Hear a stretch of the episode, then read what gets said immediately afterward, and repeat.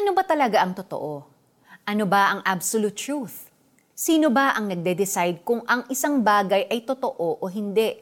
Ito ba ay nagbabago sa pagdaan ng panahon? Ito ba ay affected ng experiences natin? Mahalaga na nauunawaan ng isang believer kung saan based ang fundamental truths na kanyang sinusundan at pinaniniwalaan. Ang absolute truth po ay ang mga bagay at ideya na totoo sa kahit anong panahon, context o situation. Sa believers, ang absolute truths tungkol sa morality, purpose, at life direction ay nanggagaling kay Jesus. Tulad na lamang ng sinabi na tungkol sa wickedness ng human heart. Makikitang totoo ang kanyang description sa fallen nature ng tao sa simula pa lamang ng human history hanggang sa ngayon. Dumaan ang mahabang panahon, sumulpot at bumagsak ang empires at cultures, ngunit totoo pa rin na ang puso ng tao ay puno ng murder, theft, adultery, at iba pang kasamaan. Sa relativism naman, ang katotohanan ay based sa context, situation, at perspective ng mga tao. Ang moral judgment ng isang taong naniniwala sa relativism ay depende sa kanyang sariling opinion at bias.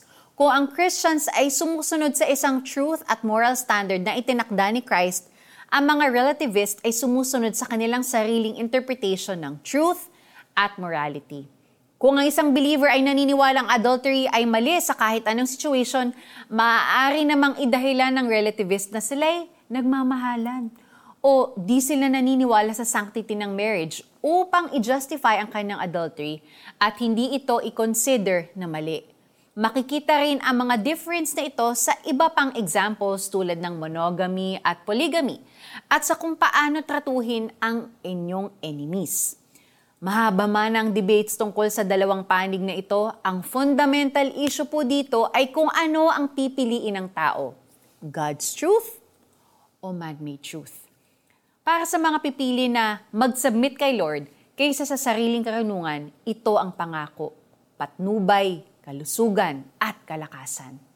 Let's pray. Lord Jesus, teach me not to lean on my own understanding, Turuan mo akong magtiwala sa wisdom mo at umiwas sa leading ng aking flesh. Teach me what is true according to you. Amen. May application po tayo. Suriin ang sarili. Ikaw ba ay nabubuhay ayon sa standards ni Jesus o sa sarili mong choices? Magpapadala ka ba sa kung anong acceptable sa mga tao o nagsisikap ka na sundin ang mga utos ni Lord kahit na iba ito sa ginagawa ng marami? Mag-ingat kayo upang hindi kayo mabihag ni numan sa pamamagitan ng walang kabuluhan at madayang katuruan na hindi kay Kristo nagmula, kundi sa mga tradisyon ng mga tao at sa mga alituntunin ng mundong ito. Colossians 2 verse 8 Ako po si Sonja Kalit. God bless you and have a great day. Bye!